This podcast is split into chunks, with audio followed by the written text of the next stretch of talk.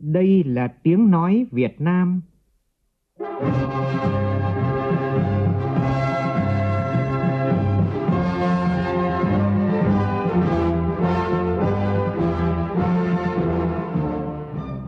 là tiếng nói Việt Nam, phát thanh từ Hà Nội, thủ đô nước Cộng hòa xã hội chủ nghĩa Việt Nam.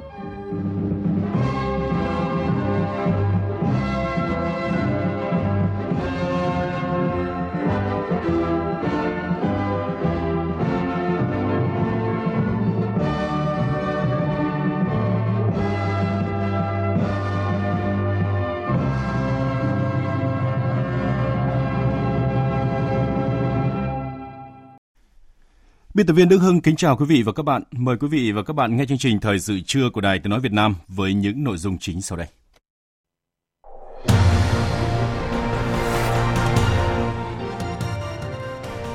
Việt Nam tăng 10 bậc năng lực cạnh tranh trong đánh giá báo cáo năng lực cạnh tranh toàn cầu 2019 của Diễn đàn Kinh tế Thế giới.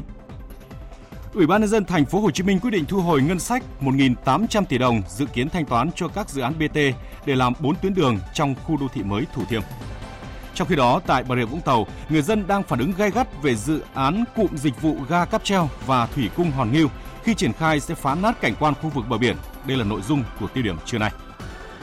Tập đoàn Điện lực Việt Nam đề xuất lãnh đạo Ủy ban nhân dân tỉnh Ninh Thuận lắp đặt tạm hai trạm biến áp 220 kV để giải tỏa công suất điện mặt trời do việc đầu tư lưới điện truyền tải không theo kịp với tiến độ xây dựng các nhà máy điện mặt trời.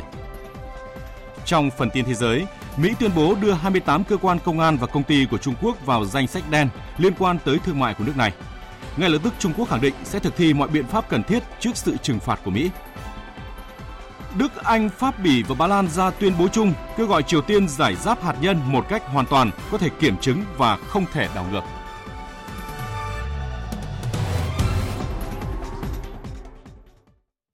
Bây giờ là nội dung chi tiết. Thưa quý vị và các bạn, ngày 10 tháng 10 năm 1954, thủ đô Hà Nội, trái tim của cả nước được giải phóng. Điều này có ý nghĩa quyết định quan trọng đối với việc xây dựng và bảo vệ miền Bắc, giải phóng miền Nam, thống nhất đất nước. Kỷ niệm 65 năm giải phóng thủ đô là dịp mỗi người dân Hà Nội nói riêng, nhân dân cả nước nói chung cùng nhìn lại những giá trị của lịch sử, những công sức đóng góp của thế hệ cha anh đi trước và thêm tự hào về đất nước, về thủ đô anh hùng. Ngày mai, Hà Nội kỷ niệm 65 năm ngày giải phóng thủ đô. Nhân dịp này chúng tôi trích giới thiệu nội dung chính bài viết của Ủy viên Bộ Chính trị, Bí thư Thành ủy Hoàng Trung Hải. Mời quý vị và các bạn cùng nghe.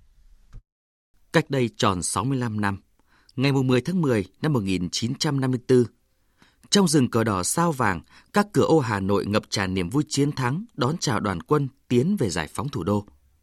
Kể từ đó đến nay, Đảng bộ và nhân dân Hà Nội đã luôn phát huy truyền thống anh hùng, hăng hái thi đua, chung sức đồng lòng, xây dựng thủ đô ngày càng giàu đẹp, văn minh, hiện đại, hội nhập mạnh mẽ trong công cuộc toàn cầu hóa, xứng đáng với niềm tin yêu của Đảng, Bác Hồ và nhân dân cả nước, góp phần tô thắm những trang sử vàng của Thăng Long, Hà Nội.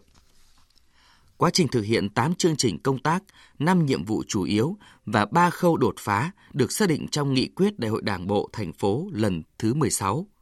Hà Nội đã triển khai đồng bộ nhiều giải pháp về đổi mới mô hình tăng trưởng và cơ cấu kinh tế, trong đó coi trọng yêu cầu phát triển bền vững, đặc biệt coi trọng đổi mới và nâng cao chất lượng công tác quy hoạch và quản lý quy hoạch. Phát triển kinh tế xã hội đi đôi với thực hiện tốt, bảo đảm an sinh xã hội, bảo vệ môi trường, tạo bước chuyển mới trong công tác xây dựng văn hóa và con người Hà Nội thanh lịch, văn minh, bảo đảm an ninh chính trị, trật tự an toàn xã hội trong mọi tình huống.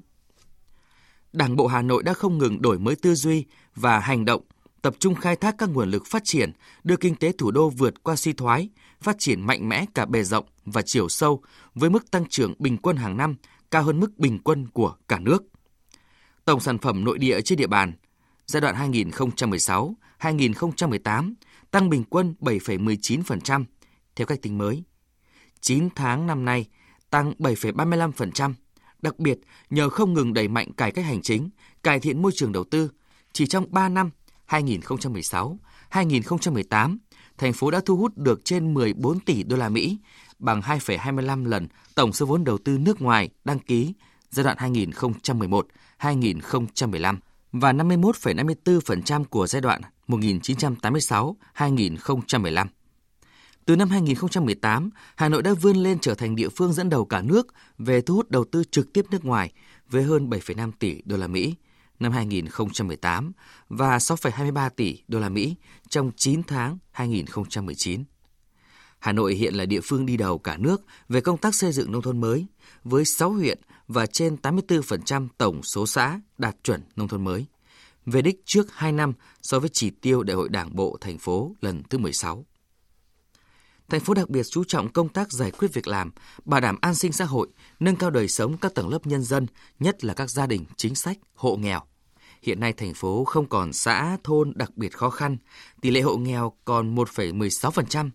100% người có công với cách mạng và người nghèo được hỗ trợ xây dựng và sửa chữa nhà ở. Thu nhập bình quân đầu người toàn thành phố đạt 5.050 đô la Mỹ. 100% gia đình người có công với cách mạng đều có mức sống bằng hoặc cao hơn mức trung bình trên địa bàn. Chỉ số phát triển con người của Hà Nội tăng qua các năm, đạt mức trung bình cao của thế giới là 0,831. Thành phố hiện có quan hệ hữu nghị hợp tác với hơn 100 thành phố thủ đô của các nước. Thủ đô Hà Nội không chỉ vinh dự được Tổ chức Giáo dục Khoa học và Văn hóa của Liên Hợp Quốc UNESCO vinh danh thành phố vì hòa bình năm 1999, mà còn là điểm đến an toàn, bình yên và thân thiện, được bạn bè trong nước và quốc tế yêu mến. Tổ chức Giải thưởng Du lịch Thế giới đã đề cử Hà Nội là một trong 17 thành phố bình chọn giải thưởng điểm đến thành phố hàng đầu thế giới năm 2018. Kỷ niệm 65 năm giải phóng thủ đô là dịp mỗi người Hà Nội nói riêng, nhân dân cả nước nói chung cùng nhìn lại những giá trị của lịch sử, những công sức đóng góp của thế hệ cha anh đi trước và thêm tự hào về đất nước, về thủ đô anh hùng. Đi trong nắng thu vàng rực rỡ, ngắm lá cờ đỏ tung bay trên quảng trường Ba Đình lịch sử, lòng mỗi người càng thêm phơi phới cùng nhịp sống sinh sôi của thủ đô. Vẻ đẹp thanh bình của thành phố vì hòa bình. Nhớ về lời căn dặn của bác năm xưa, cùng sự quan tâm sâu sắc của Trung ương Đảng, Chính phủ, cùng niềm tin yêu của đồng bào, chiến sĩ cả nước, ta càng thấy rõ hơn lúc nào hết tinh thần hành động Hà Nội vì cả nước, cả nước vì Hà Nội.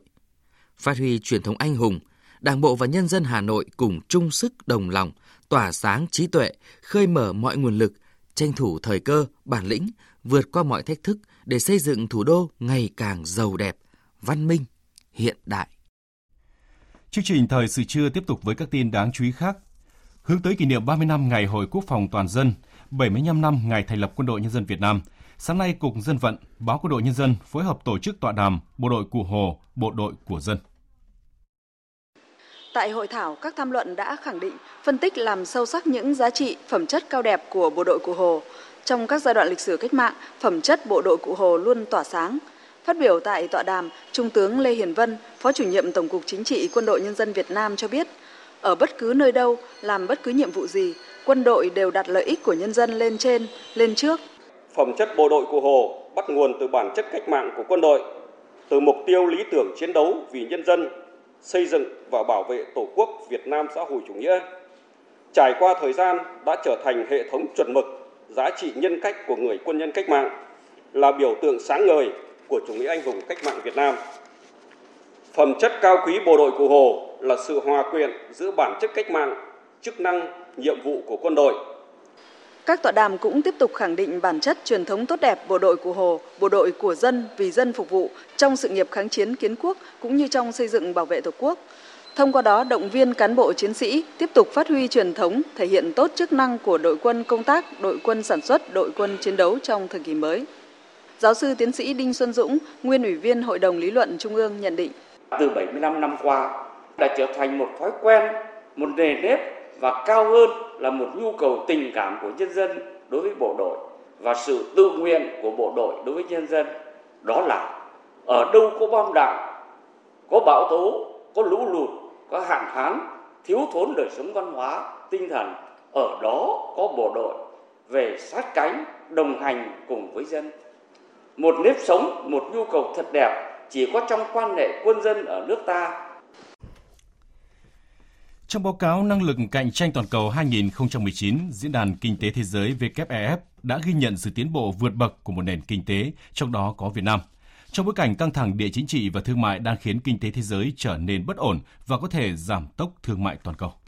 Diễn đàn Kinh tế Thế giới xếp hạng Việt Nam là nền kinh tế có tính cạnh tranh thứ 67 trên thế giới trong năm nay, với 61,5 điểm, tăng 10 bậc và tăng 3,5 điểm so với năm ngoái. Diễn đàn này cho rằng Việt Nam đang thu hút mạnh mẽ đầu tư nước ngoài để trở thành một trung tâm thương mại của khu vực. Xét về các hạng mục chính, Việt Nam xếp hạng khá cao về chỉ số quy mô thị trường, đứng thứ 26. Các chỉ số còn lại dao động từ hạng 41 đến hạng 93.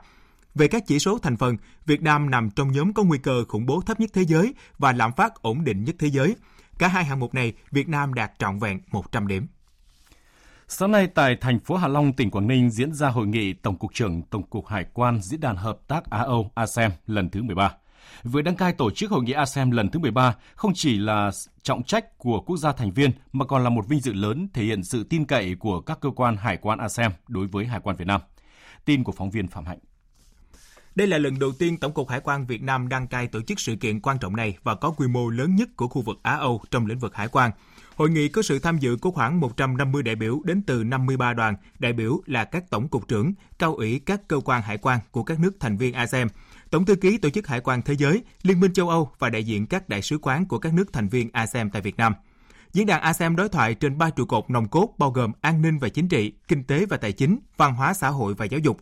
Hợp tác hải quan nằm trong tiến trình đối thoại kinh tế và tài chính với ưu tiên chính là tăng cường đối thoại về các vấn đề có liên quan của WTO, bao gồm tạo thuận lợi thương mại, an ninh thương mại, thương mại và phát triển, cơ chế làm việc trong diễn đàn hải quan ASEAN, bao gồm nhóm công tác về hải quan, họp thường niên và hội nghị tổng cục trưởng hải quan được tổ chức hai năm một lần, luân phiên nghĩa vụ đăng cai giữa châu Á và châu Âu.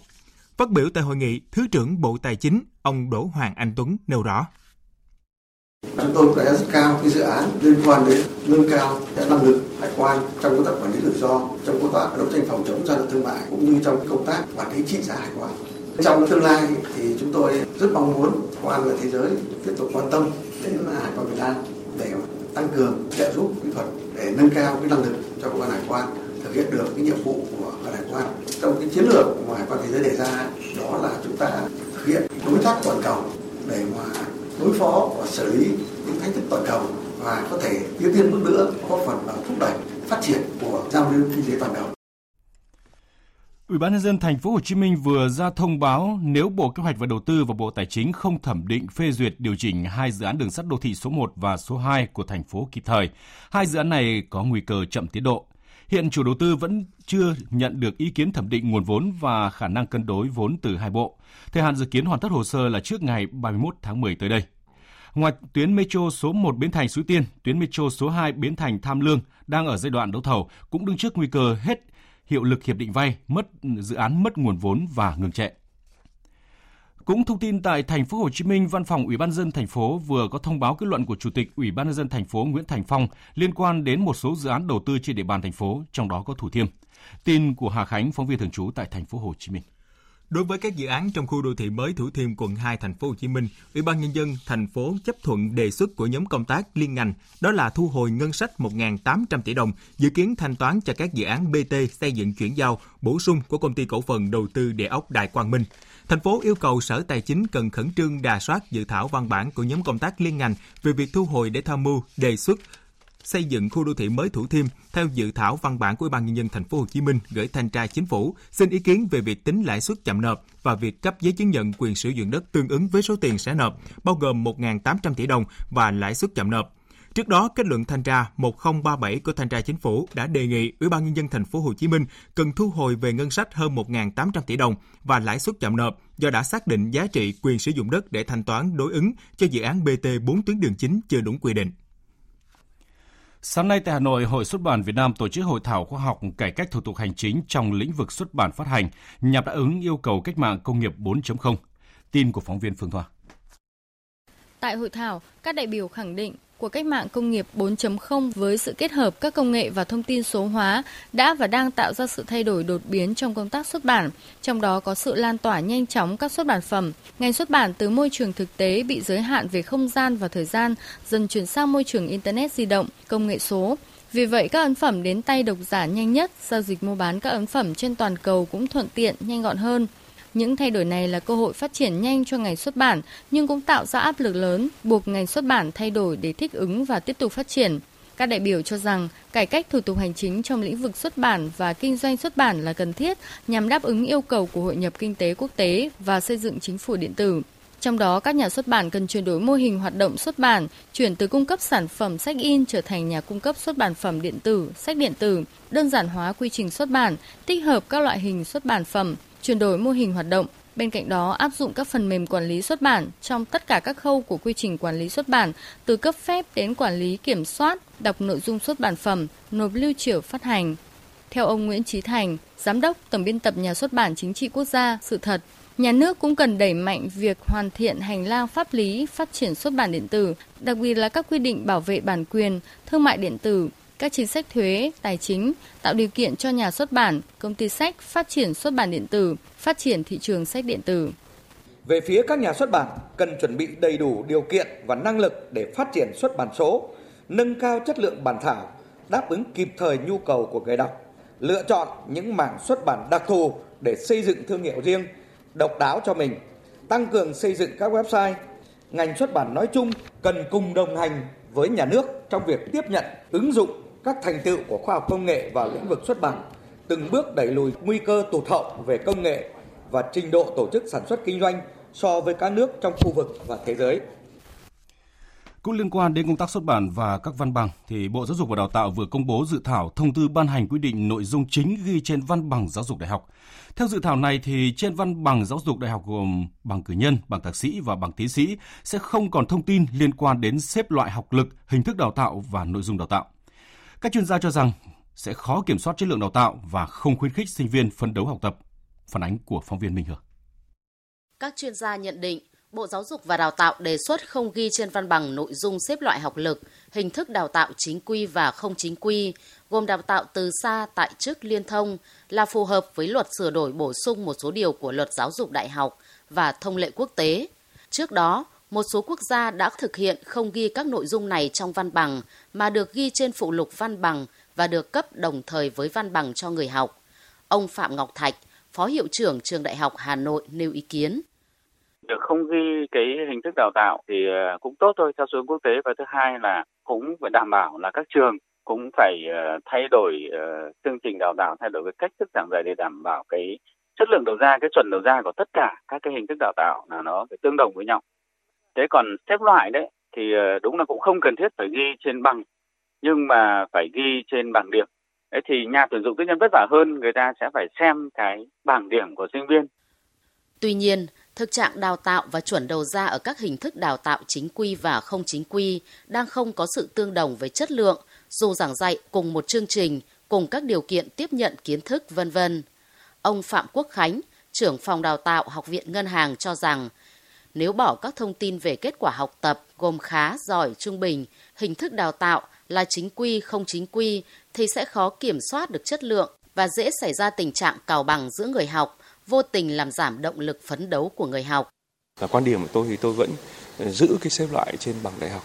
Nhìn vào cơ quan tuyển dụng mà sinh viên của chúng tôi ra trường bao giờ họ cũng quan tâm đến bằng điểm để người ta xem là hình thức đào tạo là gì, kết quả học tập ra sao. Nhưng nói gì thì nói thì cái tấm bằng nó vẫn là cái gọi chung nhất để nhận dạng một cá thể trong một tập thể lao động ấy. Theo các đơn vị tuyển dụng lao động, hiện không quá coi trọng tuyển lao động theo bằng cấp mà đều dựa vào năng lực thực sự của người lao động. Tuy nhiên khi tuyển dụng thì đều quan tâm đến các ứng viên tốt nghiệp trường đại học, loại hình đào tạo chuyên ngành gì, xếp loại học lực như thế nào. Bởi lẽ, trong hệ đào tạo chính quy, công tác đào tạo theo quy chuẩn nghiêm túc hơn so với đào tạo từ xa liên thông tại chức, đào tạo văn bằng 2 vân vân. Tại Việt Nam, nhiều trường đại học đào tạo chạy theo lợi nhuận, người học chỉ cần bằng cấp mà không coi trọng kiến thức thì xã hội cũng khó có thể coi trọng hai bằng cấp của hệ đào tạo chính quy và không chính quy có chất lượng tương đương. Vì vậy, nhiều chuyên gia cho rằng thời điểm này chưa nên bỏ các thông tin như xếp loại, loại hình đào tạo trên văn bằng giáo dục đại học. Hiện nay, các thông tin này vẫn là tín hiệu quan trọng cho sự lựa chọn của nhà tuyển dụng và cũng là sự ghi nhận quan trọng nhằm khuyến khích những người có cố gắng trong học tập và đạt loại tốt nghiệp cao. Chương trình xin được tiếp tục với các tin đáng chú ý khác. Tập đoàn Điện lực Việt Nam EVN vừa đề xuất với lãnh đạo tỉnh Ninh Thuận lắp đặt tạm hai trạm biến áp 220 kV Vĩnh Tân và Phước Thái để giải tỏa công suất điện mặt trời. Tin cho biết. Theo báo cáo của Tập đoàn Điện lực Việt Nam EVN, trên địa bàn tỉnh Ninh Thuận hiện có 41 dự án điện gió và điện mặt trời với tổng công suất là gần 2.500 MW đã được phê duyệt quy hoạch. Trong đó, tính đến ngày 30 tháng 6 vừa qua, đã có 18 nhà máy với tổng công suất trên 1.100 MW được đưa vào vận hành.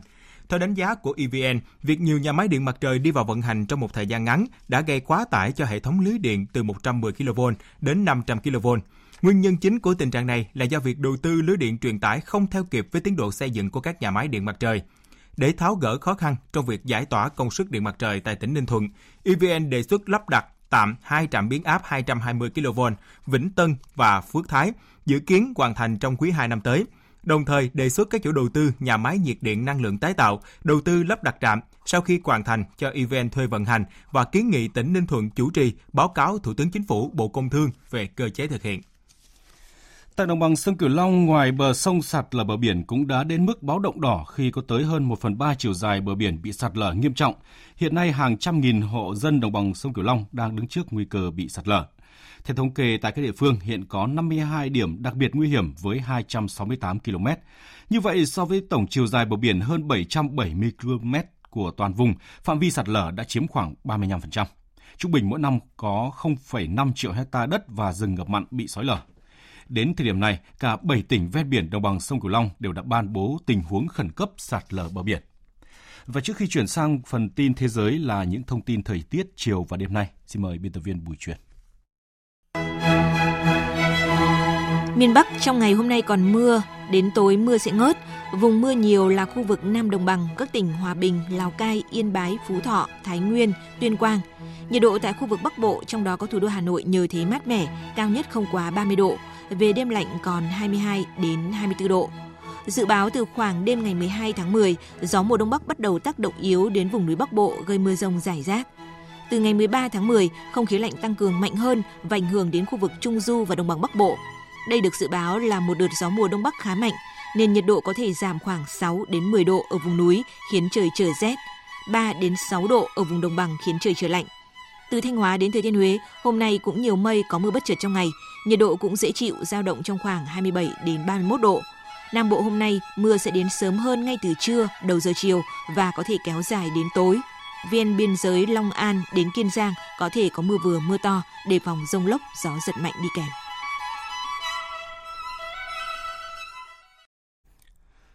Chương trình sẽ được tiếp tục với phần tin thế giới. Bộ Thương mại Mỹ đã tuyên bố đưa 28 cơ quan công an và công ty của Trung Quốc vào danh sách đen liên quan tới thương mại của Mỹ. Quyết định này được đưa ra ngay trước khi hai nước chuẩn bị nối lại đàm phán thương mại cấp cao vào ngày mai, mùng 10 tháng 10 và ngày 11 tháng 10 tại Washington. Phạm Huân, phóng viên Đài tiếng nói Việt Nam thường trú tại Mỹ đưa tin. Theo Bộ Thương mại Mỹ, quyết định này được đưa ra vì cách đối xử của Bắc Kinh đối với cộng đồng người Duy Ngô Nhĩ ở Tân Cương và các dân tộc thiểu số theo đạo hồi tại Trung Quốc. Theo thông cáo của Bộ Thương mại Mỹ, các cơ quan và công ty của Trung Quốc bị đưa vào danh sách thực thể, bao gồm Cục Công an của khu tự trị dân tộc Duy Ngô Nhĩ Tân Cương và 19 cơ quan chính phủ trực thuộc. Trong số 28 cơ quan nhà nước và công ty của Trung Quốc có cả nhà sản xuất thiết bị giám sát Hikvision, công ty từng thuộc diện có nguy cơ bị Washington liệt vào danh sách đen khi tập đoàn công nghệ Huawei của Trung Quốc bị Mỹ nhắm đến trước đó. Các công ty và thực thể bị liệt vào danh sách đen sẽ không được phép mua các phụ tùng và linh kiện từ các công ty của Mỹ nếu không có sự cho phép của Washington. Quyết định đưa ra trong bối cảnh vòng đàm phán thương mại Mỹ-Trung mới sẽ diễn ra vào thứ Năm và thứ Sáu tới, và đặc biệt là sau khi Bắc Kinh bất ngờ có động thái đổi giọng về các điều kiện đàm phán với Mỹ. Ở phía ngược lại, Bộ Ngoại giao Trung Quốc ngay lập tức lên tiếng phản đối việc Mỹ đưa 28 thực thể của Bắc Kinh vào danh sách đen thương mại. Tin của phóng viên Đài tiếng nói Việt Nam thường trú tại Bắc Kinh, Trung Quốc. Trong tuyên bố của mình, Bộ Thương mại Trung Quốc đã yêu cầu Mỹ chấm dứt hành vi sai trái khi can thiệp vào công việc nội bộ của nước này và yêu cầu Mỹ nhanh chóng đưa các thực thể của Bắc Kinh ra khỏi danh sách đen cấm giao dịch với các công ty của Mỹ. Người phát ngôn Bộ Thương mại Trung Quốc nhấn mạnh, hành động trừng phạt đơn phương theo luật nội địa dưới danh nghĩa nhân quyền của Mỹ đã can thiệp thô bạo vào công việc nội bộ của Trung Quốc. Bắc Kinh rất không hài lòng và kiên quyết phản đối. Người phát ngôn cho rằng Tân Cương là vấn đề nội bộ và liên quan tới chủ quyền, an ninh và toàn vẹn lãnh thổ của Trung Quốc. Bất cứ quốc gia và thế lực bên ngoài nào đều không có quyền can dự. Đồng thời khẳng định, Bắc Kinh sẽ thực thi mọi biện pháp cần thiết, kiên quyết bảo vệ lợi ích của mình. Trong khi đó, truyền thông Bắc Kinh khẳng định Trung Quốc cần đi đến thỏa thuận, song không đặt cho mình một thời hạn gấp, đồng thời cho rằng việc 28 cơ quan chính phủ và doanh nghiệp nước này bị đưa vào danh sách thực thể sẽ không ảnh hưởng tới ý chí đàm phán của Trung Quốc. Không phải là một bên mà sẽ là cả hai bên cùng đưa ra định nghĩa thế nào là thương mại công bằng và hợp lý. Giới quan sát dự báo, trong vòng đàm phán mới, hai nước có thể đạt được thỏa thuận về nguyên tắc trong một số vấn đề tồn động, song Bắc Kinh sẽ không chịu nhượng bộ trước những áp lực từ Washington để tiến hành cải cách cơ cấu. Tân Tổng giám đốc Quỹ tiền tệ quốc tế IMF Kristalina Georgieva vừa đưa ra cảnh báo những căng thẳng thương mại hiện nay đang làm suy yếu kinh tế toàn cầu và mức tăng trưởng kinh tế có thể rơi xuống mức thấp nhất trong gần 10 năm qua. Tin cho biết.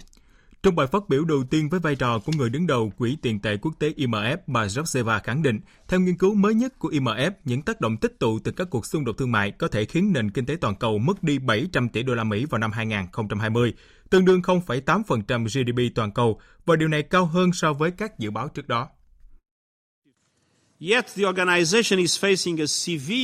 Liên Hợp Quốc đang phải đối mặt với một cuộc khủng hoảng tài chính nghiêm trọng. Cụ thể hơn, đó là một cuộc khủng hoảng về thanh khoản. Thực tế là chúng tôi không có đủ tiền mặt và các khoản ngân sách không thể được thực hiện đúng theo kế hoạch. Trong tháng này, chúng tôi có thể đạt mức thâm hụt tài chính nghiêm trọng nhất trong thập kỷ này. Chúng tôi có nguy cơ cạn kiệt, nguồn dự trữ tiền mặt và không có đủ để thanh toán lương cho nhân viên vào tháng 11 tới. Trước những lo ngại như vậy, vị tân tổng giám đốc IMF đã kêu gọi các nước đồng lòng để giải quyết những căng thẳng thương mại hiện nay. Ngoài ra, các nước như là Đức, Hàn Quốc, Hà Lan vốn đang hứng chịu mức nợ công cao, cần phải tăng cường chi tiêu để kích thích tăng trưởng kinh tế. Chủ tịch Hạ viện Mỹ Nancy Pelosi hôm nay tuyên bố Tổng thống Mỹ Donald Trump sẽ phải chịu trách nhiệm sau khi Nhà Trắng từ chối hợp tác với cuộc điều tra luận tội Tổng thống Trump. Bà Pelosi khẳng định Nhà Trắng nên được cảnh báo rằng những nỗ lực che giấu sự thực về việc Tổng thống lạm dụng quyền lực sẽ được coi là một bằng chứng cản trở cuộc điều tra. Trước đó, Nhà Trắng bác bỏ một cuộc điều tra luận tội Tổng thống của Đảng Dân Chủ tại Hạ viện là không hợp lệ về mặt hiến pháp và sẽ từ chối hợp tác. Quyết định của Nhà Trắng đồng nghĩa không thành viên nào trong chính quyền Tổng thống Trump sẽ được phép ra làm chứng trước Quốc hội và sẽ bỏ qua yêu cầu triệu tập của các tòa án. Thủ tướng Anh Boris Johnson vừa có cuộc điện đàm kéo dài tới 40 phút với người đồng cấp Ireland Leo Varadkar để thảo luận vấn đề Brexit. Qua cuộc điện đàm, hai nhà lãnh đạo Anh và Ireland nhất trí sẽ gặp nhau vào cuối tuần này trong nỗ lực cuối cùng để ngăn chặn việc nước Anh sẽ rời Liên minh châu Âu mà không có thỏa thuận. Trước đó, Thủ tướng Anh Boris Johnson đã đưa ra kế hoạch Brexit mới với nội dung chủ yếu tập trung vào vấn đề đường biên giới trên đảo Ireland. Hiện đặc phái viên Brexit của Thủ tướng Anh vẫn đang ở Bruxelles để tham gia các cuộc thảo luận kỹ thuật nhằm tìm kiếm một thỏa thuận mới về vấn đề này. Hạ viện Italia đã thông qua dự luật cắt giảm số thành viên tại Hạ viện từ 630 xuống còn 400 và số thành viên tại Thượng viện từ 315 xuống còn 200. Dự luật cải cách này được thúc đẩy bởi Đảng Dân túy phong trào 5 sao, chính đảng chủ chốt trong liên minh cầm quyền hiện nay ở Italia. Đảng này cho biết dự luật cải cách sẽ giúp tinh giản quốc hội và tiết kiệm hàng trăm triệu euro tiền lương cấp cho các nghị sĩ cũng như các chi phí khác. Tổng cộng trong vòng 10 năm, tổng số tiền tiết kiệm có thể lên tới khoảng 1 tỷ euro. Bộ Quốc phòng Australia mới đây đã để ngỏ khả năng sẽ trang bị một số tàu ngầm chạy bằng năng lượng hạt nhân, đảm bảo tăng cường khả năng gian đe chiến lược cho quân đội nước này trong khu vực. Phóng viên Hữu Tiến thường trú tại Australia đưa tin.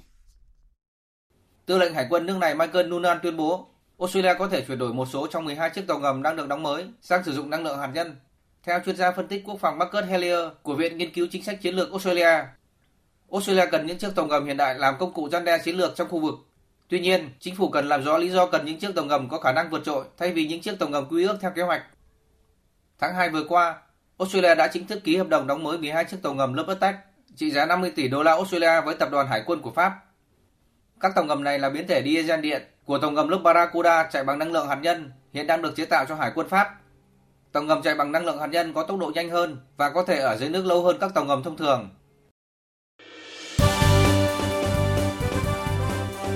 Thời sự tiếng nói Việt Nam. Thông tin nhanh. Bình luận sâu. Tương tác đa chiều.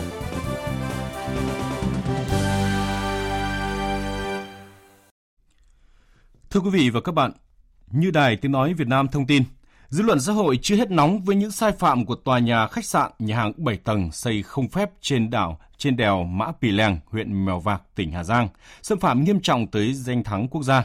Thì tại Bà Rịa Vũng Tàu, những ngày qua người dân liên tục có những phản ứng gay gắt về dự án cụm dịch vụ ga cáp treo và thủy cung Hòn Ngưu thuộc phường 1, thành phố Vũng Tàu. Người dân cho rằng dự án triển khai sẽ phá nát cảnh quan khu vực bờ biển thành phố Vũng Tàu, ngăn chặn người dân tiếp cận với biển, ảnh hưởng đến không gian, tầm nhìn di tích quốc gia Bạch Dinh đã được xếp hạng.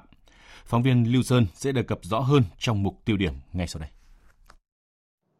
quy hoạch chi tiết 1 phần 500 vào tháng 6 năm 2018.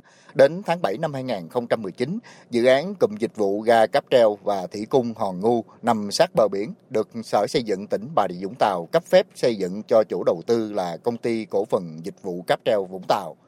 Giấy phép xây dựng với ba hạng mục được triển khai là san lấp mặt bằng gần 16.000 m2, đê chắn sóng có tổng chiều dài gần 93 m và hạng mục đê lấn biển dài hơn 372 m cùng với bãi tắm nhân tạo dài 214,7 mét.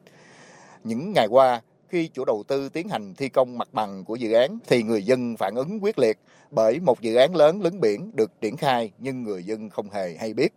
Ông Nguyễn Thanh Sơn, người dân phường 3 thành phố Vũng Tàu cho biết, trước đây tại công viên bãi trước, khu vực công trình quạt gió cũng đã lấn biển rất nghiêm trọng làm xói lở bờ biển. Hiện sóng biển đã đánh tràn lên đường. Việc này hơn 10 năm trước đây chưa từng xảy ra giờ đây lại cho xây thêm cụm dịch vụ ga cáp treo và thủy cung Hòn Ngu trong vòng 2 tuần nay đã lấn mấy trăm mét bờ biển. Ông Sơn bức xúc cái hòn rù gì mà nó lớn mà đập nó xối lở nó xối lở chỗ đó không nói mà nó sẽ xối lở chỗ khác tại vì chỗ đó nó xây kiên cố rồi nó sẽ ảnh hưởng cái cảnh quan. Đáng lẽ đó những cái dự án đó là nó phải cho dân chúng biết tất cả những cái đó là nó liên quan tới cộng đồng mà mình cũng phải đưa ra để cho người dân người ta thấy người ta đóng góp. Giờ tự nhiên cái ồn cái mới trong vòng con tháng này mà nó lấn ra hết một một đoạn biển tới mấy trăm mét rồi. Còn ông Trần Văn Phúc, người dân thành phố Vũng Tàu thì cho rằng công trình sẽ ngăn cản người dân tiếp cận với biển phá luôn cảnh quan khu vực. Trong danh thắng đó, đó là hòn ngu. Xong rồi tôi nó lấn cái biển ra nó làm cà phê rồi ẩm thực chúng tôi không đồng ý. Hai nữa là bây giờ cái bãi biển thì sáng người ta đi tập thể dục tối thì đi ngắm biển. Nhưng mà tự nhiên bây giờ ông đổ hết bây giờ người ta có muốn xuống cũng không xuống được. Người dân là mất cả cái cái cái, cái ngắm cảnh biển nữa cái thế tự nhiên mất luôn phá vỡ cái tự nhiên. Bên cạnh đó, dự án cụm dịch vụ ga cáp treo và thủy cung Hòn Ngu nằm gần khu vực di tích quốc gia Bạch Dinh đã được xếp hạng theo quy định của Luật Di sản Văn hóa năm 2001.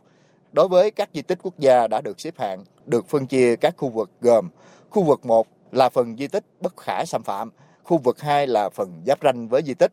Nếu muốn tôn tạo, nâng cấp phải có sự đồng ý của cơ quan quản lý văn hóa. Ông Trần Anh Thiện, hội viên Hội Khoa học Lịch sử tỉnh Bà Rịa Vũng Tàu cho biết, dự án này hoàn thành sẽ ảnh hưởng đến cảnh quan tầm nhìn từ hướng di tích ra biển toàn bộ cái mặt tiền của di tích mà hướng ra biển nó bị ảnh hưởng nhiều. Thế thì bây giờ mà làm thêm cái đoạn này ra thì về lâu về dài á, cái việc mà khả năng sẽ có bê tông hóa ở đó. Thì ở đó thì không có tốt về mặt mỹ quan đô thị thành phố Vũng Tàu. Thì cố gắng làm sao mình giữ được cái cảnh quan không những bây giờ mà còn phải sau này cho con cháu mình chứ không mình làm nên con cháu mình sau này nó lại không hưởng thụ những cái đó. Đồng quan điểm với ông Trần Anh Thiện, Ông Phạm Chí Thân, nguyên giám đốc bảo tàng tỉnh Bà Rịa Vũng Tàu cho rằng, với một dự án lớn biển ảnh hưởng đến di tích thì cần tham vấn ý kiến của các chuyên gia.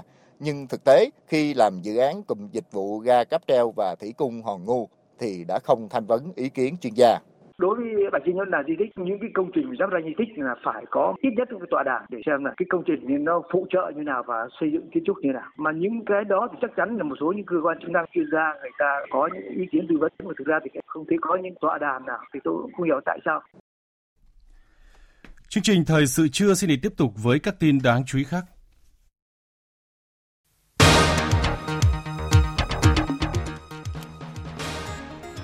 Nguồn lực và giải pháp nào để thực hiện chương trình mục tiêu quốc gia không còn nạn đói? Vấn đề này sẽ được bàn luận trong phần tiếp theo của chương trình. Facebook đồng ý trả 40 triệu đô la Mỹ để dàn xếp các cáo buộc cung cấp số liệu sai trong suốt 18 tháng từ năm 2015 đến năm 2016.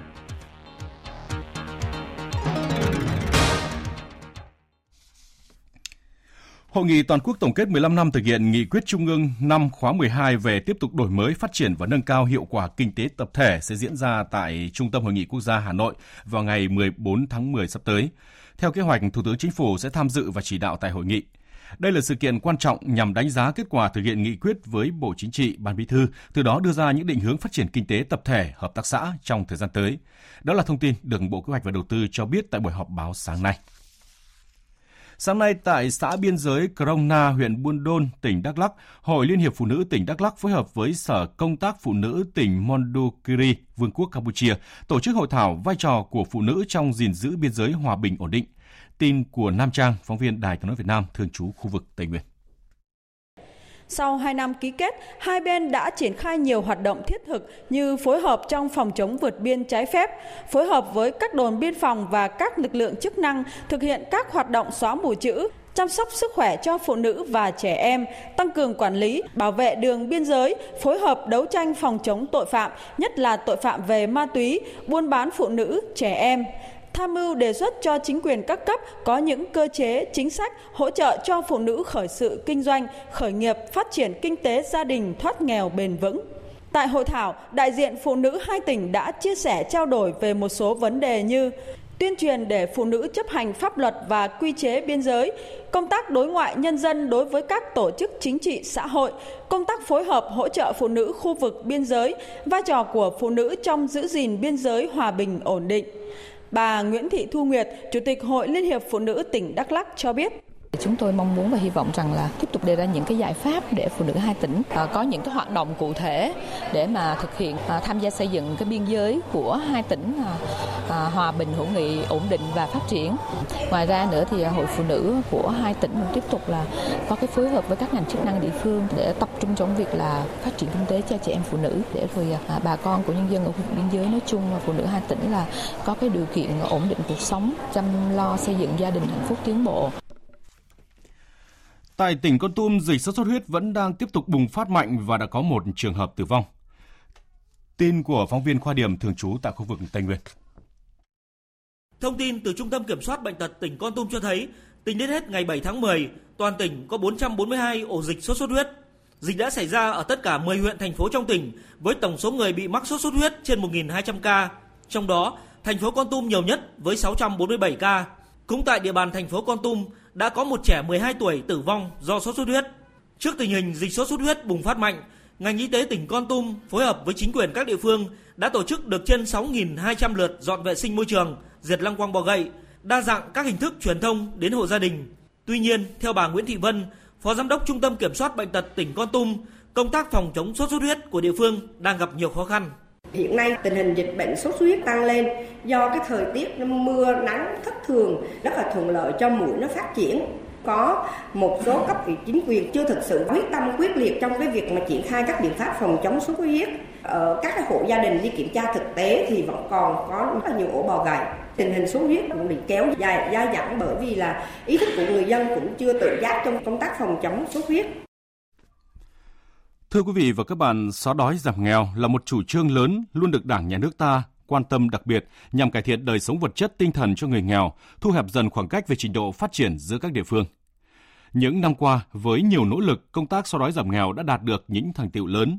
Tuy nhiên, thực tế Việt Nam đang đứng trước nhiều thách thức trong việc thực hiện chương trình mục tiêu quốc gia không còn nạn đói nói riêng cũng như là mục tiêu phát triển bền vững đến năm 2030 như tốc độ giảm nghèo không đồng đều, tỷ lệ tái nghèo gia tăng.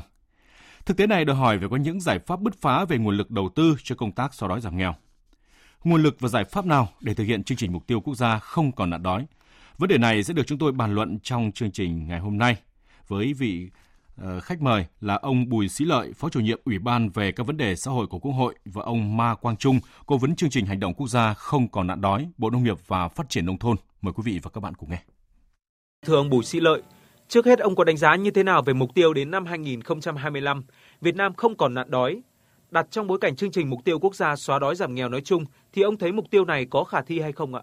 Cái chương trình mà chính phủ đặt ra để chấm dứt ngay cái nạn đói hoặc là thực hiện cái mục tiêu thiên niên kỷ là không để cho ai bị bỏ lại phía sau, thì thực chất chương trình này chúng ta đã làm cách đây hơn 20 năm. Tức là ngày đầu chúng ta thực hiện cái chương trình xóa đói giảm nghèo thì mục tiêu của chúng ta là để không còn ai đói và giảm tỷ lệ hộ nghèo. Tức là chương trình của chúng ta đi rất là bài bản. Đấy là một cái nguyên tắc. Thì đến giờ phút này là chúng ta đã cơ bản không còn hộ đói và chỉ còn hộ nghèo. Nhưng mà vấn đề quan trọng của chúng ta là cái nghèo của chúng ta nó tập trung vào biên giới, vùng sâu, vùng xa, đồng bào dân tộc thiểu số. Thì đây chính là một cái chiến lược dài hơi để làm sao chúng ta nhanh chóng giảm nghèo cho cái khu vực đồng bào dân tộc thiểu số. Vâng, thưa ông Mao Quang Trung, hiện nay nguồn lực để thực hiện chương trình mục tiêu quốc gia không còn nạn đói được huy động từ những nguồn nào thưa ông? Thì trong quyết định 72 của Thủ tướng Chính phủ thì cái nguồn lồng ghép lớn nhất là cái nguồn chương trình mục tiêu quốc gia giảm nghèo. Thì từ xưa đến nay ấy, thì quốc gia giảm nghèo thì cứ nông dân cũng làm dự án, các xã làm dự án. Đấy, thế thì người ta cứ làm là huyện phê duyệt xong là, là thực hiện. Đấy, còn không biết dự án đấy thì nó sẽ bán xác như thế nào thế rồi là người ta sử dụng nó như ăn uống nó như thế nào nhưng nguồn vốn đó đưa vào chương trình này được khảo sát rất là kỹ đánh giá cụ thể. Đấy, đánh giá cụ thể. Cái này trung ương làm thí điểm sau đó các tỉnh làm thí điểm và mở rộng ra tất cả các địa phương. Thế thì với phương pháp như vậy thì cái dự án này xây dựng nó rất là kỹ. Nó sẽ nó sẽ nó sẽ thấy được những cái tiềm năng của địa phương thấy được những cái mà mà những cái khó khăn của địa phương để từ đó tổ chức một cái sản xuất nó phù hợp. Thế còn những cái gì còn thiếu thì nêu ra để cho nhà nước có một cái chính sách hỗ trợ giảm nghèo đúng một chỗ thiếu làm gì cuối cùng làm gì cuối cùng là tạo ra một bữa ăn đảm bảo dinh dưỡng cho người dân. Vâng, thưa ông Bùi Sĩ Lợi, vì sao nguồn lực cho công tác giảm nghèo vẫn còn có nơi có lúc chưa thực hiện hiệu quả? Thực ra trong quá trình tổ chức triển khai thực hiện thì qua cái giám sát chương trình mục tiêu quốc gia, giám sát chương trình giảm nghèo, giám sát chương trình giảm nghèo cho đồng bào dân tộc thiểu số miền núi vùng sâu vùng xa thì trước đây nó có tình trạng đó. Một là phân bổ nguồn, nguồn vốn chậm. Hai là phân bổ vốn không đồng đều không xuất phát từ nhu cầu. Thì cái đó tức là chúng ta phải nghiên cứu xem xét để chúng ta điều chỉnh. Rõ ràng là cái đó nó sẽ tác động không tốt đến cái thực hiện cái mục tiêu của chúng ta. Cái thứ hai là khi chúng ta đã phân bổ nguồn vốn rồi nhưng mà cái vận hành của nguồn vốn nó cũng không được suôn sẻ và nó không kịp thời không đúng kỳ hạn rồi không đúng mức hoặc là chúng ta phân bổ chưa chưa đúng cái tinh thần là tập trung và cái quan trọng nhất là tổ chức triển khai thực hiện để giải ngân cái nguồn vốn đó ở địa phương thì cũng có chỗ này chỗ khác và cũng có nơi để chúng ta phải thanh tra kiểm tra phát hiện và chúng ta xử lý thu hồi cho nhà nước và cũng có cái chuyện là xử lý cán bộ. Vâng thưa quý vị, một trong những kênh vốn hiệu quả đối với công tác xóa đói giảm nghèo ở các địa phương đó là nguồn vốn tín dụng chính sách xã hội. Ghi nhận ngay sau đây tại Thừa Thiên Huế đã cho thấy, khi nguồn vốn được sử dụng đúng mục đích và hiệu quả đã tạo ra những đột phá lớn trong công tác huy động toàn xã hội cùng tham gia công cuộc giảm nghèo bền vững. Những năm qua, tại các địa phương trên địa bàn tỉnh Thừa Thiên Huế, nhiều mô hình tổ tiết kiệm và vay vốn đã ra đời, phát huy hiệu quả trong việc giúp cho các đối tượng hộ nghèo, cận nghèo tiếp cận nguồn vốn, phát triển kinh tế. Ngoài tổ tiết kiệm và vay vốn, hiện có 47 hộ thành viên với tổng dư nợ trên 1 tỷ đồng, bình quân mỗi hộ vay 23 triệu đồng. Nhờ tiếp cận được nguồn vốn đối tượng chính sách, nhiều hộ gia đình đã xây dựng và phát triển những mô hình chăn nuôi hiệu quả, nâng cao thu nhập cho gia đình. Đánh giá hiệu quả của các mô hình tổ tiết kiệm và vay vốn trong công tác xóa đói giảm nghèo tại địa phương, ông Nguyễn Văn Duật, Chủ tịch Hội Nông dân thị xã Hương Trà cho biết. Trong thời gian từ 2002 đến 2017 thì chúng tôi cũng à, tạo điều kiện và giúp cho các hộ nghèo và cận nghèo à, khoảng à, hơn 6.000 hộ đã vượt nghèo, vượt nghèo. Mô hình tổ tiết kiệm vay vốn có thể nói là một cầu nối tin cậy và hiệu quả, giúp cho các hộ nghèo có thể có điều kiện tiếp cận vốn vay nhanh chóng, từ đó vươn lên thoát nghèo. Đó cũng là một cách huy động hiệu quả nguồn lực xã hội trong công tác xóa đói giảm nghèo tại các địa phương hiện nay.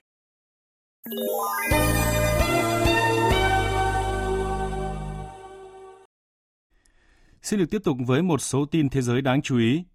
Thổ Nhĩ Kỳ khẳng định đã sẵn sàng cho một chiến dịch quân sự quy mô mới tại Syria nhằm truy quét các tay súng nổi dậy người quốc. Trong khi đó, Tổng thống Mỹ Donald Trump của ngày tuyên bố sẽ không bỏ rơi lực lượng vốn được xem là nòng cốt trong cuộc chiến chống nhóm khủng bố nhà nước Hồi giáo tự xưng IS. Những phát biểu có phần cứng rắn của Thổ Nhĩ Kỳ cũng như là lập trường chưa rõ ràng của Tổng thống Donald Trump liên quan tới chiến dịch của Thổ Nhĩ Kỳ đã một lần nữa khiến trào lửa Syria sục sôi. Biên tập viên Thu Hoài tổng hợp thông tin. Căng thẳng tại Đông Bắc Syria leo thang sau thông báo cuối tuần trước của Nhà Trắng về việc rút các lực lượng Mỹ đồn trú tại khu vực, mở đường cho một chiến dịch của Thổ Nhĩ Kỳ. Đáng chú ý, thông báo đưa ra ngay sau cuộc điện đàm giữa Tổng thống Donald Trump và người đồng cấp Thổ Nhĩ Kỳ Tayyip Erdogan. Bộ Quốc phòng Thổ Nhĩ Kỳ cho biết mọi công tác chuẩn bị cho một chiến dịch quân sự đã hoàn tất làm củng cố hơn nữa khả năng về một trận chiến đổ máu mới tại quốc gia láng giềng Syria. Theo nhật báo Haaretz, một chiến dịch có thể bắt đầu trong những ngày tới và Bộ Chỉ huy Tham mưu quân sự Thổ Nhĩ Kỳ đang chờ đợi Mỹ hoàn tất việc rút quân. Trong khi Liên Hợp Quốc cho biết đang chuẩn bị cho điều tồi tệ nhất trong trường hợp xảy ra một cuộc khủng hoảng nhân đạo mới tại Syria, thì chính phủ Nga hôm qua tỏ ra thận trọng khi tuyên bố đang theo dõi rất sát tình hình. Người phát ngôn Điện Kremlin Dmitry Peskov cho biết. Không ai có thể dự báo được về kế hoạch rút quân của Mỹ khỏi Syria. Không thể biết chính xác lực lượng nào sẽ được rút đi, số lượng là bao nhiêu. Đã có rất nhiều tuyên bố rút quân tại nhiều khu vực trên thế giới, song sau đó đều không được tiến hành. Chúng tôi đang theo dõi rất sát tình hình. Một vấn đề gây lo ngại lớn trong trường hợp Thổ Nhĩ Kỳ phát động tấn công chính là số phận của các tay súng thanh chiến cực đoan, đặc biệt là những tay súng đến từ châu Âu đang bị các lực lượng người quốc giam giữ. Lực lượng này đã cáo buộc Mỹ phá vỡ niềm tin và cảnh báo một chiến dịch của Thổ Nhĩ Kỳ sẽ dẫn tới sự trở lại của IS. Về phần mình, chính phủ Syria đã kêu gọi người quốc trở về nơi thuộc về mình và tuyên bố sẽ bảo vệ sự toàn vẹn lãnh thổ của Syria, sẽ không chấp nhận bất kỳ sự xâm chiếm nào của nước ngoài. Trong một diễn biến liên quan để phát biểu với báo chí sau cuộc họp chính phủ, Thủ tướng Cộng hòa Séc Andrei Babis nói rằng châu Âu không nên chậm trễ phản ứng trước tình hình có thể chuyển biến xấu tại Syria, đồng thời cảnh báo sự can dự của Thổ Nhĩ Kỳ tại đây sẽ tiềm ẩn mối đe dọa về một làn sóng người tị nạn nữa vào châu Âu. Ông cũng hy vọng Hội đồng Bảo an Liên Hợp Quốc cũng cần phải có phản ứng về vấn đề này. Quốc hội Ecuador đã ra thông báo quyết định ngừng hoạt động tạm thời do các cuộc biểu tình lớn diễn ra tại thủ đô Quito và nhiều địa phương khác trên khắp cả nước nhằm phản đối gói biện pháp kinh tế mới của chính phủ đưa ra hồi tuần trước. Quyết định nhằm đảm bảo an toàn cho các nghị sĩ khi người biểu tình hiện đang bao vây tòa nhà Quốc hội tại thủ đô. Facebook đã đồng ý trả khoảng 40 triệu đô la Mỹ để dàn xếp các báo cáo buộc rằng trang mạng xã hội này đã thổi phồng thời lượng mà người dùng xem video. Vụ việc đã khiến các nhà quảng cáo hoài nghi về mức độ tin cậy của những số liệu mà mạng xã hội cung cấp, đồng thời kêu gọi có thêm các biện pháp xác thực từ tất cả các nền tảng kỹ thuật số. Theo thỏa thuận dàn xếp được nộp lên tòa án sơ thẩm liên bang ở bang California, hai bên đã nhất trí với mức tiền sau này khi Facebook bị cáo buộc cung cấp số liệu sai sót suốt 18 tháng từ năm 2015 đến năm 2016. Ước tính vụ việc đã ảnh hưởng đến khoảng 1 triệu 300 nghìn nhà quảng cáo. Quý vị và các bạn đang nghe chương trình Thời sự trưa của Đài Tiếng Nói Việt Nam. Tiếp theo chương trình là trang tin đầu tư tài chính và bản tin thể thao. Trang tin đầu tư tài chính. Thưa quý vị và các bạn, sáng nay giá vàng lại vượt ngưỡng 42 triệu đồng một lượng. Giá vàng miếng trong nước được tập đoàn vàng bạc đá quý Doji niêm yết ở mức mua vào 41 triệu 800 nghìn đồng, bán ra 42 triệu 200 nghìn đồng một lượng. Giá vàng dòng thăng long 4 số 9 của công ty Bảo Tín Minh Châu niêm yết mua vào ở mức 41 triệu 250 nghìn và bán ra 42 triệu 150 nghìn đồng một lượng. Còn giá vàng thế giới giao ngay đứng ở mức 1.506 đô la Mỹ một ounce. Ngân hàng Nhà nước hôm nay thông báo tỷ giá trung tâm ở mức 23.157 đồng một đô la. Tỷ giá tham khảo tại Sở Giao dịch Ngân hàng Nhà nước mua vào ở mức 23.200 đồng và bán ra ở mức 23.802 đồng một đô la. Còn tại Ngân hàng Vietcombank niêm yết ở mức 23.140 đồng và 23.260 đồng một đô la, tương ứng giá mua và giá bán. 9 tháng qua, Tổng công ty Công nghiệp xi măng Việt Nam Visem đạt 2.100 tỷ đồng lợi nhuận trước thuế, như vậy, trong 9 tháng, lợi nhuận trước thuế chưa tính tranh lệch tỷ giá cuối kỳ đã tăng 35% so với cùng kỳ. Trong đó, đáng chú ý là về lợi nhuận của khối các công ty sản xuất xi măng đạt 1.346 tỷ đồng, tăng 20% so với cùng kỳ.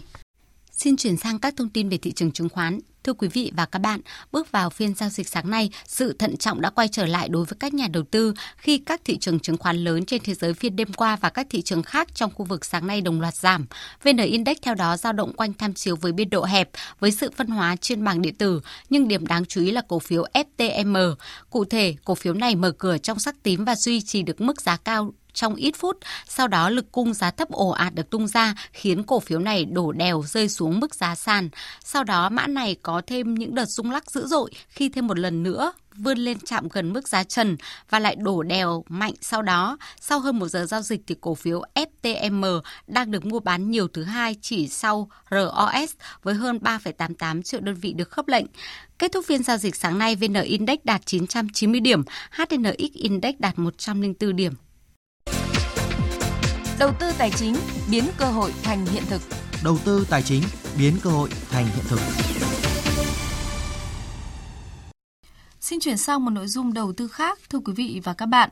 Nghị định 15 trước đây và hiện nay là Nghị định 63 của Chính phủ về thu hút đầu tư hạ tầng đối với dự án cao tốc Bắc Nam đang đặt ra những khó khăn cho các nhà đầu tư cần có những giải pháp tháo gỡ kịp thời, nhất là khi các tiêu chí lựa chọn nhà đầu tư như năng lực tài chính, đầu tư xây dựng, kinh nghiệm thi công như thế nào khi liên doanh với nhau. Phóng viên Hà Nho phỏng vấn ông Phạm Văn Khôi, Chủ tịch Hội đồng Quản trị Công ty Cổ phần Giao thông Phương Thành về nội dung này. Mời quý vị và các bạn cùng nghe. Thưa ông là đối với dự án đầu tư cao tốc Bắc Nam với những cái tiêu chí đưa ra lựa chọn được nhà đầu tư với những cái khó như vậy thì theo ông là các cái cơ quan chức năng có thể tháo gỡ như thế nào? Hiện nay là vốn chủ sở hữu đã cạn kiệt. Tôi nghĩ rằng là các cơ quan chức năng, đặc biệt Bộ Giao thông thì lên tháo gỡ bằng cách là cho các nhà đầu tư trong cái tổ hợp liên danh đấy theo đúng cái nghị định trước kia là nghị định 15 và bây giờ 63 đấy là chúng ta là trong cái à, ví dụ như 3 đến 5 nhà liên danh chẳng hạn thế thì một trong những các nhà liên danh đấy đáp ứng được tiêu chí à, về năng lực và về kinh nghiệm.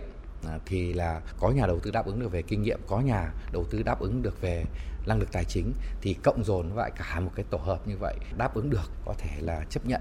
Đấy, chứ không lên xé lẻ ra là yêu cầu các nhà đầu tư đều phải có được những cái đáp ứng được thương hiệu mà lại vừa năng lực kinh nghiệm mà lại vừa có đủ năng lực tài chính. Với các cái doanh nghiệp trong nước ấy, theo ông là cái cách nào để có thể là gỡ được cái vấn đề tài chính? Hiện nay thì tôi được biết Bộ Giao thông ban hành yêu cầu với năng lực các nhà đầu tư phải có được những cái ngoài vấn đề tài chính ra đáp ứng được rồi thì phải có được, đã là nhà đầu tư phải phải có những kinh nghiệm, phải có những công trình tương tự, đạt được những cái tiêu chí mà mình tham gia vào dự án. Thì đây cũng là một cái rào cản rất lớn đối với lại các nhà đầu tư. Khi mà nhà đầu tư hiện nay là có tiền thì lại chưa có được cái năng lực kinh nghiệm. Và những nhà đầu tư có kinh nghiệm thì lại đã đầu tư vào những dạng cũ rồi, cho nên là cái nguồn vốn cũng đã cạn. Thế chính vì thế mà nếu mà chúng ta khống chế là phải tối thiểu 15% tham gia vào dự, những nhà đầu tư, đã là nhà đầu tư thì phải tham gia vào được tối thiểu là 15% của dự án chẳng hạn. Hoặc là chúng ta là không cho cộng dồn các năng lực của các nhà đầu tư vào mà chúng ta yêu cầu xé lẻ ra theo cái tỷ lệ như thế thì tôi cho rằng đây là một cái rào cản hết sức là khó khăn đối với các nhà đầu tư để thành công được. Để đáp ứng được những cái yêu cầu đảm bảo doanh nghiệp có thể liên danh liên kết với nhau cùng đầu tư xây dựng. Nó đang có cái mâu thuẫn nhà đầu tư mà có vốn thì lại không có năng lực để đầu tư thế chính vì thế mà cho tôi nghĩ rằng là các cơ quan chức năng tháo gỡ bằng cách là cho các nhà đầu tư cộng dồn năng lực. Vâng ạ, xin cảm ơn ông ạ.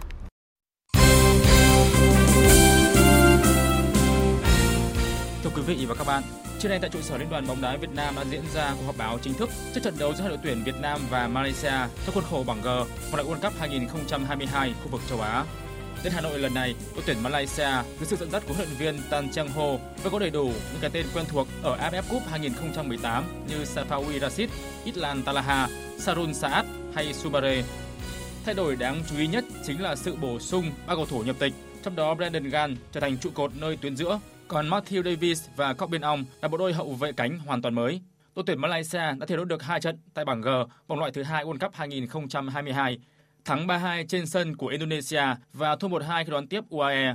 Các thành viên của đội tuyển Malaysia đang tỏ ra tự tin, thể hiện quyết tâm không chấp nhận thêm một thất bại nữa cho đội tuyển Việt Nam. Phát biểu trong cuộc họp báo diễn ra hôm nay, huấn luyện viên Tan Chang Ho nêu rõ. Tôi thấy sau trận chung kết AFF Cup 2018, tuyển Việt Nam đã thay đổi nhiều và đạt được nhiều thành công. Đội tuyển Việt Nam thi đấu trên sân nhà trong sự kỳ vọng chiến thắng của rất đông cổ động viên. Tôi rất vui khi trở lại Việt Nam. Đội tuyển Malaysia đang không ngừng nâng cao thể lực và chiến thuật để chuẩn bị cho trận đấu với tuyển Việt Nam vào ngày mai.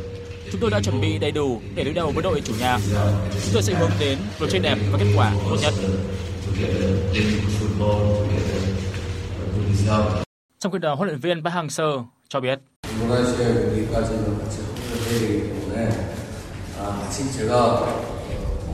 Về đội tuyển Malaysia thì so với năm 2018 thì họ có thêm cầu thủ nhập tịch mạnh hơn. Chúng tôi phân tích từ lối chơi của Malaysia đã ổn định, an toàn hơn.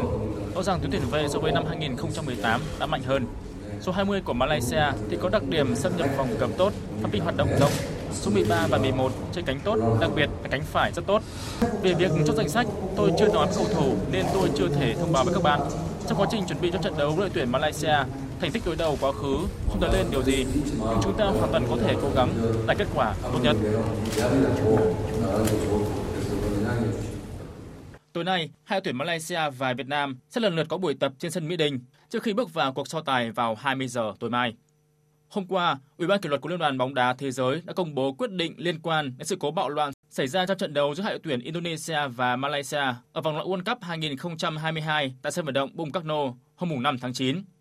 Trận này, một nhóm cộng viên chủ nhà đã tấn công khiến nhiều cộng viên Malaysia bị thương và phải nhập viện, trong khi các cầu thủ đội khách phải rời sân bằng xe bọc thép.